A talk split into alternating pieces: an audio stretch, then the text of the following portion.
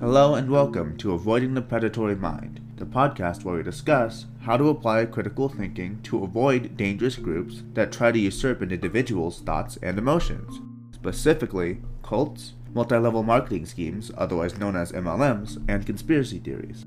Welcome to the third episode, where I will discuss the Heaven's Gate cult and put it where I think it goes on the BITE model. Now, what is the Heaven's Gate cult? Heaven's Gate is a suicide cult led by one Marshall Applewhite, who is known to the cult as Do, as in the musical scale. They believed that the human body was an empty shell for alien consciousness, and that the comet Hale-Bopp was being followed by their spaceship. They believed that the only way to get to their spaceship was to die as the comet came. So, 39 of them committed suicide between March 22nd through the 25th, 1997, leaving tapes and a few other members behind to keep their site and tapes alive.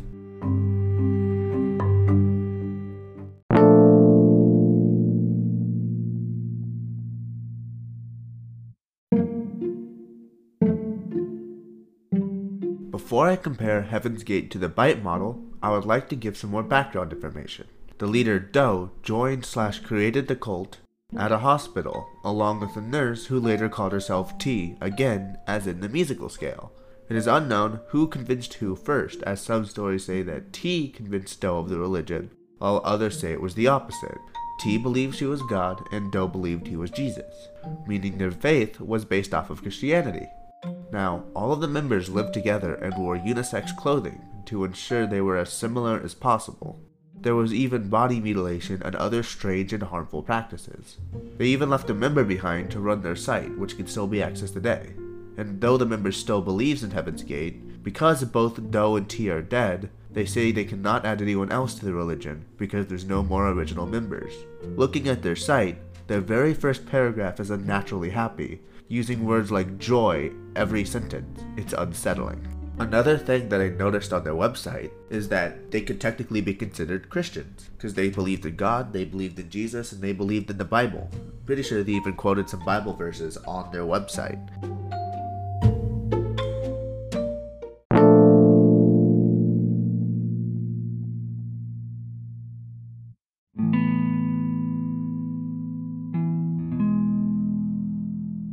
Am going to compare Heaven's Gate to the BITE model in order to show some of its more cultish aspects. I will only be going over a few points in each category and rank them from 0 to 7 based on their severity compared to other cults. Starting off, Heaven's Gate scores heavily in the behavior control category because the cult told the members where to live, who to live with, how to dress, and to suppress sex and gender.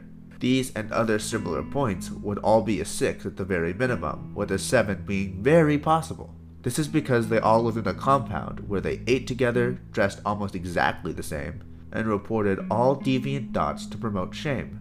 With regard to the separation of families, the members left their families, so this would be a 6. I wouldn't call it a 7 because they had already left their families to join the cult, so there was no threat by the cult of additional separation or violence to their families if they left. Regulation of physical reality is absolutely a 7, as nothing happened without Do's say so. Distinctions like gender were completely erased, with them all having a conformist cult personality. Next, we have information control, which is a bit trickier as members weren't allowed to talk to the outside world much, so we don't necessarily know how limited their information was. However, they lived on a compound and would have heard Do's interpretation of any conflicting or contradictory information, and not have been able to get a different narrative or point of view from other outside sources. For this reason, I would give information control a 7, and outsider versus insider information and other similar points a 6. I would give unethical use of confession a 5 or a 6 because they consistently had to confess certain thoughts that were considered as bad as a tool to increase guilt. But I am unclear if they use it as a tool for public shaming as opposed to just private shaming. For thought control, I rated this as an absolute 7. They wanted to remove old ways of thinking and family ties and replace them, as evidenced by the changing of names and identities of the members. With regards to instilling black and white thinking, I would give them more of a 4 or a 5 because they weren't really hateful and didn't necessarily see others as evil, but still believed they were right and others were wrong. For emotional control points, promoting a sense of unworthiness and labeling some emotions as evil, I'd rate that as a 7, as they had to share thoughts that were seen as bad, which was used to guilt them. They also believed that happiness was virtually non existent outside of the group. All in all, this ranks far too highly on far too many points to not be considered a cult under the bite model. Now, I will admit, I may have gone a little easy on Heaven's Gate by giving it 6s in some places where it might have been able to get a 7. This is because I believe that even if I give the cult the benefit of the doubt, if it's a cult, its colors will still shine through whether or not I'm easy on it. Which is why in some cases I gave it 6s or 5s, when it is arguable that they could be 7s.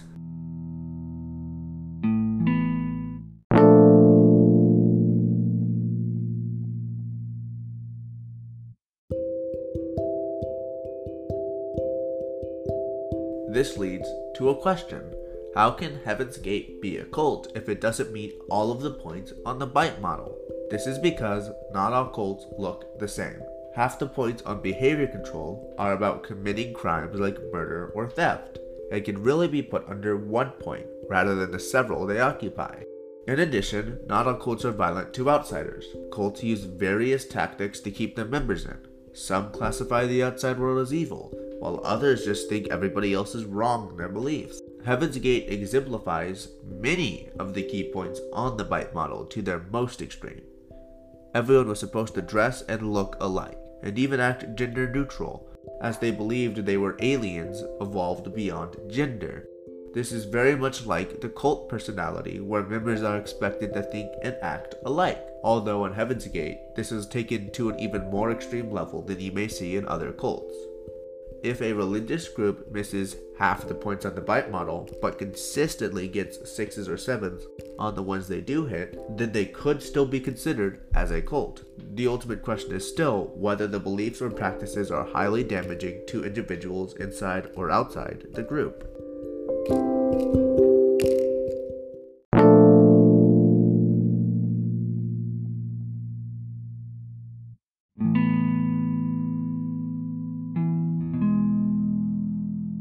To round this off, I am going to talk about the website and some of the impressions it gave me.